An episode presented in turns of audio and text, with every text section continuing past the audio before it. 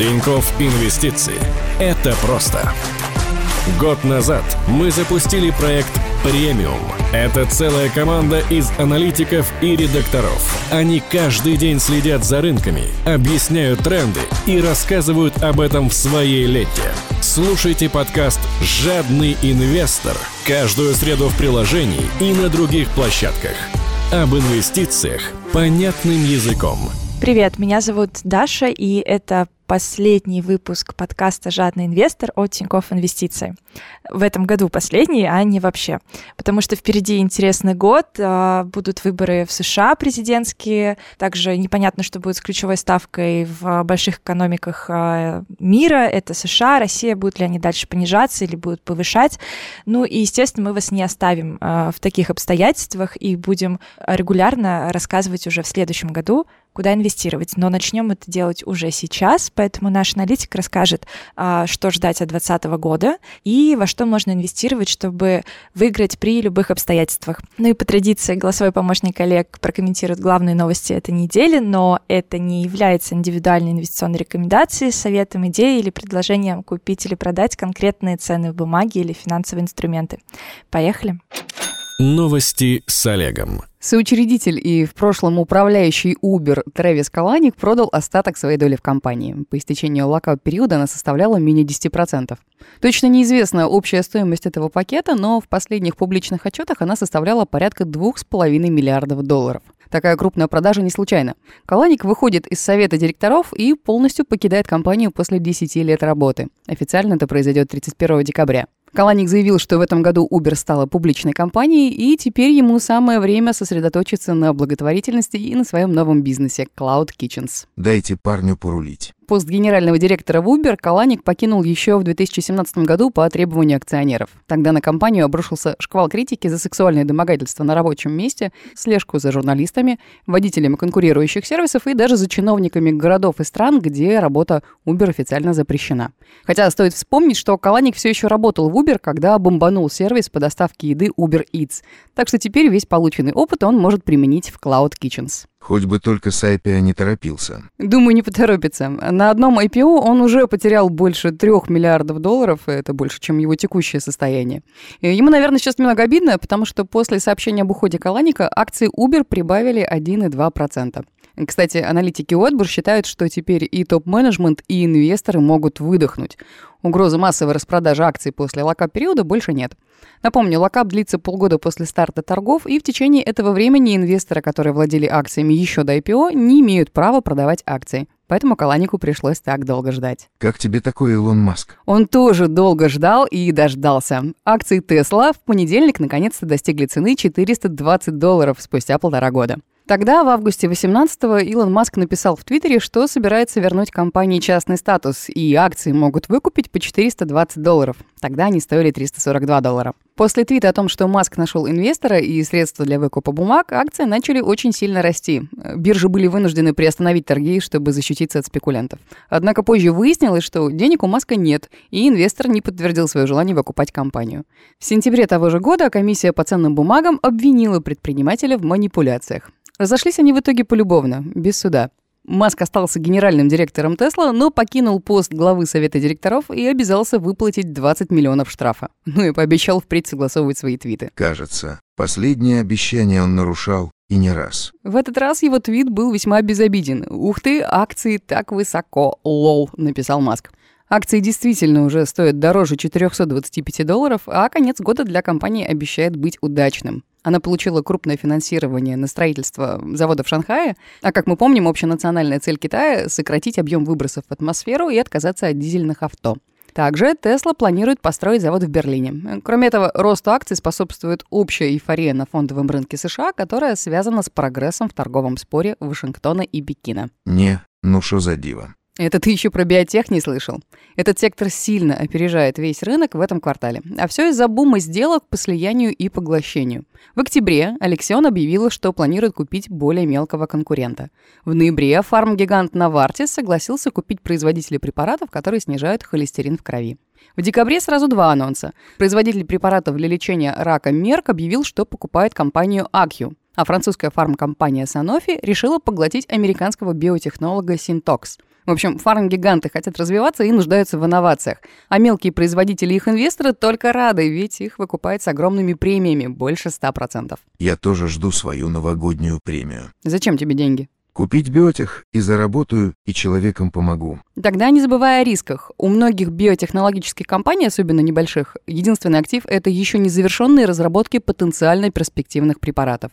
Но от разработки до одобрения регулятором FDA может пройти порядка 10 лет. При этом зеленый свет получает только каждый десятый препарат. Поэтому акции биотеха стоит покупать на очень небольшие доли портфеля, а лучше инвестировать в отраслевые ETF. Будем наблюдать за рынком? Каким все уже отдыхают с наступающим Новым годом. Дорогие инвесторы, а с расписанием торгов на предстоящие две недели вы сможете ознакомиться в описании к этому подкасту в приложении Тиньков Инвестиции.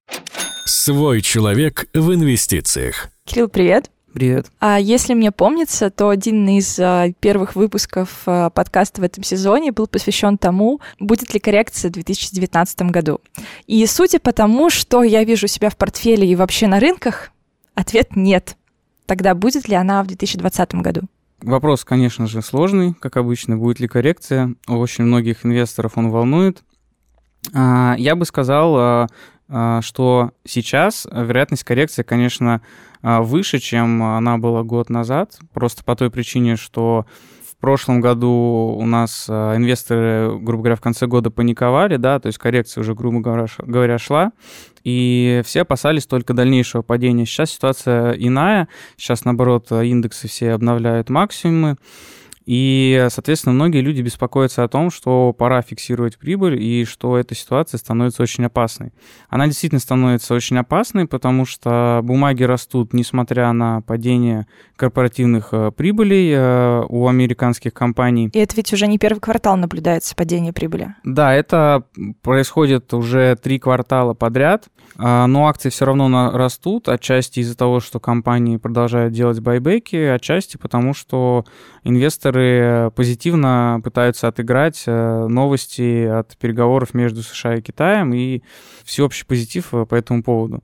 Сейчас акции уже очень многих компаний, особенно там крупных капитализаций, э, известных компаний, стоит уже очень много, и э, аналитики не повышают там свои целевые цены, потому что они не видят для этого фундаментальных причин, но опять же, потому что прибыли падают. А как понимать, что акции торгуются дорого? Например, если посмотреть э, на скажем, э, рост прибыли компании, показывает ли она такой же рост, как, например, раньше, или посмотреть на мультипликатор P на E, если он стал слишком большим, да, то есть вероятность, что акция находится в таким напряжением, да, если что-то негативное случится, ее могут э, резко там продать. Вот. И ближайшим, наверное, таким а, опасным моментом, таким триггером может послужить а, новый сезон отчетности, который начинается в конце января. Казалось бы, только закончился предыдущий сезон отчетности, а компании уже начинают отчитываться в конце января за следующий квартал, четвертый. А, да, у американских компаний просто очень разные а, как-то период, а, финансовые периоды.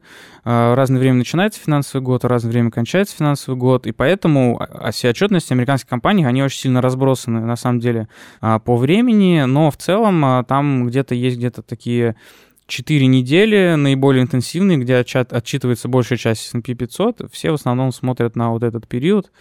Я так вот. понимаю, что это самое опасное такое время, потому что непонятно, как будут учитываться компании, хорошо или плохо. Это опасное время, да, потому что как бы выход новой отчетности это по сути выход э, появление новой фактической информации и появление новых э, там каких-то комментариев от топ-менеджмента, там новых прогнозов и так далее.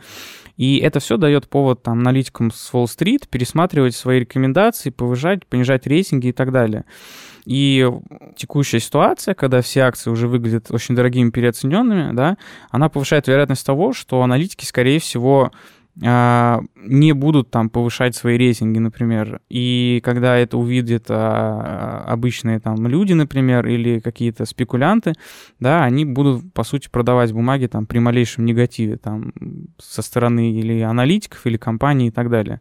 То есть, в принципе, это происходит уже сейчас. То есть аналитики тоже не понимают какую-то свою целевую цену, но при этом инвесторы ждут, что компания хорошо, например, отчитается и э, покажет результаты лучше ожиданий. Тем не менее, если будет наоборот, то это большой триггер для падения акций. Да, может случиться так даже, что компания на самом деле хорошо отчиталась, но акции все равно упали. Они упали просто потому, что сработал вот этот выход новой информации, люди на нее посмотрели и сказали, нет, акции стоят дороговато, пора бы мне зафиксировать там прибыль, например. Вот, а, поэтому такой следующий волатильный период, который будет, это вот а, конец января, когда начнут отчитываться американские банки, например. Поэтому не забывайте ставить стоп-лоссы и тейк-профиты, чтобы вовремя закрыть свою позицию. Окей, хорошо, с акциями понятно, они могут а, действительно сильно просесть. А что касается других активов, классов? А как раз э, хороший вариант э, защитить свой портфель от э, вот этой волатильности в конце января, это можно сейчас, например, вложиться в золото, которое является защитным активом, и которое в последнюю буквально неделю как раз тоже начало расти, потому что многие игроки, судя по всему, чувствуют уже вот эту напряженность и стремятся свои портфели чуть-чуть захеджировать от возможного падения. То есть золото это хороший вариант в текущей ситуации. Я бы сейчас задала вопрос, а как так золото уже растет и торгуется дорого? Это такой типичный аргумент для людей, которые вы не хотят приобретать. А мы уже в одном из выпусков подкаста прямо рассказали по пунктам, почему а, это не аргумент, и золото в любом случае должно быть в портфеле инвестора. А, а что с облигациями? А с облигациями все остается примерно так же, как и было в последние пару месяцев и в целом а, в 2019 году.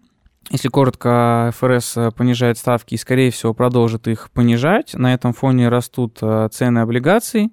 Лучше всего в этом году росли облигации корпоративные с сроком погашения там больше 10 лет и инвестиционным рейтингом. То есть это облигации компаний там США и остального мира, которые более-менее надежные и у которых вот этот долг имеет э, срок погашения долгосрочный. Да? Инвесторы покупали вот именно этот э, класс активов больше всего, потому что с одной стороны, там больше доходность, чем по гособлигациям. С другой стороны, это компании инвестиционного рейтинга. То, то есть можно не сомневаться, что они выплатят. А, да, то есть это как бы не, не, не очень высокое а, повышение риска там по сравнению, например, с гособлигациями США. То есть это все равно повышение риска, но такое приемлемое а, при а, том повышении доходности, которое вы получаете, вот перекладываясь там, например, из трежерис э, американских в вот этот корпоративный долг. А есть еще какие-нибудь, может быть, фонды, которые я упустил, но в них можно инвестировать? Фонды... Не можно, а стоит инвестировать в 2020 году. Фонды ты имеешь в виду ETF, наверное, да? Да. А, ну, конечно, для квалифицированных инвесторов там список этих фондов э, довольно большой. Э, в частности, те облигации, про которые я сейчас рассказывал, те, которые пользуются наибольшим спросом в этом году, это, например, э, можно купить фонд с тикером VCLT, Vanguard Long Term Corporate Debt. И, в принципе, актуальность вот этих инструментов, она остается и, скорее всего, в 2020 году. Скорее всего, инвесторы будут э, вот именно этот тип долга предпочитать многим остальным. Ну, судя из того, что я услышала, в принципе, я делаю, видимо, все правильно, не учитывая, что я все-таки не квал, и у меня нет большего количества инструментов, тем не менее, вроде бы все у меня хорошо диверсифицировано, все подобрано. Но у меня абсолютно отсутствуют э, российские бумаги. Ну, там лежит Алрос, я не знаю, просто так чисто ради галочки, как первая инвестиция, которую я совершила. Э, на российском рынке можно во что-то сейчас инвестировать? Или, как многие говорят, ой, там, короче, Газпром перегреет, Норникель дорого стоит. Есть какие-то истории? А, истории, конечно, есть. Я могу в целом сразу сказать а, по всему российскому рынку. Российский рынок сейчас очень интересно выглядит для иностранных инвесторов. А, он очень сильно вырос, там, по-моему, что-то в районе плюс 50% доходности за 2019 год в долларах. Совершенно безумные числа. Российские акции очень интересно выглядят для иностранных инвесторов, потому что у них высокая дивидендная доходность. Индекс РТС в среднем сейчас приносит там больше 6% дивидендной доходности, а отдельные истории там могут приносить до 10%. Это очень хороший уровень а, по сравнению, например, с там американскими гособлигациями, а, которые вот дают там 2 или 3 процента годовых, и при этом ставки, как бы есть ожидание, что ставки будут постоянно снижаться, соответственно, эти доходности будут падать, и фондам, а, институционалам нужно, у них есть требования по ликвидности портфеля, например, чтобы им в год 3 процента или там 4 процента от портфеля приходило в виде купонов и дивидендов. Сейчас у них там начинают гаситься какие-то старые облигации, а, им надо покупать новые. Когда они смотрят, что купить, они видят низкие доходности по гособлигациям, думаем, как, думают, как им эту вот текущую доходность повысить. Соответственно, у них из вариантов там переключаться на более рискованные инструменты, то есть это там корпоративный долг или высокодоходные облигации – или покупать уже там акции компании с хорошей дивидендной доходностью, да, но дивидендная доходность по американским бумагам, по S&P 500, она там где-то чуть ниже 3%, по-моему, да, а те, кто могут себе позволить э, более высокий уровень риска, да, кто может себе позволить смотреть на Россию, они смотрят и видят, что там очень высокая дивидендная доходность у акций, и большинство компаний-экспортеры, то есть, по сути, эта доходность как бы, ну, она по большей части долларовая, потому что выручку эти компании получают за счет экспорта. И что я хотел сказать, то, что российские компании, акции будут пользоваться спросом у иностранных инвесторов, скорее всего, и в 2020 году. Поэтому надо смело покупать дивидендные акции. Ну, слушай, это все-таки какие-то дяденьки в пиджаках, а, которые сидят на Уолл-стрите и в других а, управляющих компаниях и хедж-фондах, а все-таки как розничный инвестор. Вот есть выбор. А, я покупаю либо там, не знаю, AT&T, это телеком-компания, которая и защитная, и вот это все, и она предлагает мне 6% дивидендной доходности. С другой стороны, я могу инвестировать в нашу какую-нибудь российскую компанию на акциях и получать дивидендную доходность чуть выше, а, там на 2-3%, но при этом в рублях. То есть как розничному обычному инвестору выбрать, а, получать дивиденды в рублях или в долларах? Формально российскому розничному инвестору лучше покупать, если это инвестиции в российские компании, лучше покупать акции на Мосбирже. Да? Но акции на Мосбирже, они все рублевые, все компании платят дивиденды в рублях, поэтому тут особого как бы выбора нет. Другое дело ориентироваться на компании-экспортеров, да, то есть какой-нибудь, не знаю, Лукойл, который э, выручку получает долларовую, потому что он нефтедобытчик. А доллар не будет падать? А это уже другой вопрос. Ну ладно, потом на него отвечу. Вот. Или покупать, например, акции, а, скажем, там, МТС, да, который на самом деле рублевый бизнес, потому что он работает а, по большей части в России и, соответственно, там всю выручку получает в рублях. Мне кажется, это же безопаснее, если это локальный рынок. То есть ты в нем живешь, ты понимаешь, как что работает, какая ставка. А когда компания получает выручку в долларах, э, ну, знаешь, там много что может произойти. На прошлой неделе, там, две недели назад никто не ожидал, что доллар упадет до 62. Да, это правда. Валютный риск, он э, обоюдоострый, а, поэтому лучший вариант это, конечно, вот диверсифицировать там ваши вложения, по возможности попытаться найти, как многие э, хотят, точку входа, да, более интересную, но на это не стоит сильно ориентироваться, лучше вот предпринимать э, такой сбалансированный подход, и там часть э, их э, инвестировать, например, в акции компаний, у которых локальный там рублевый бизнес, часть в акции, которые там экспортеры.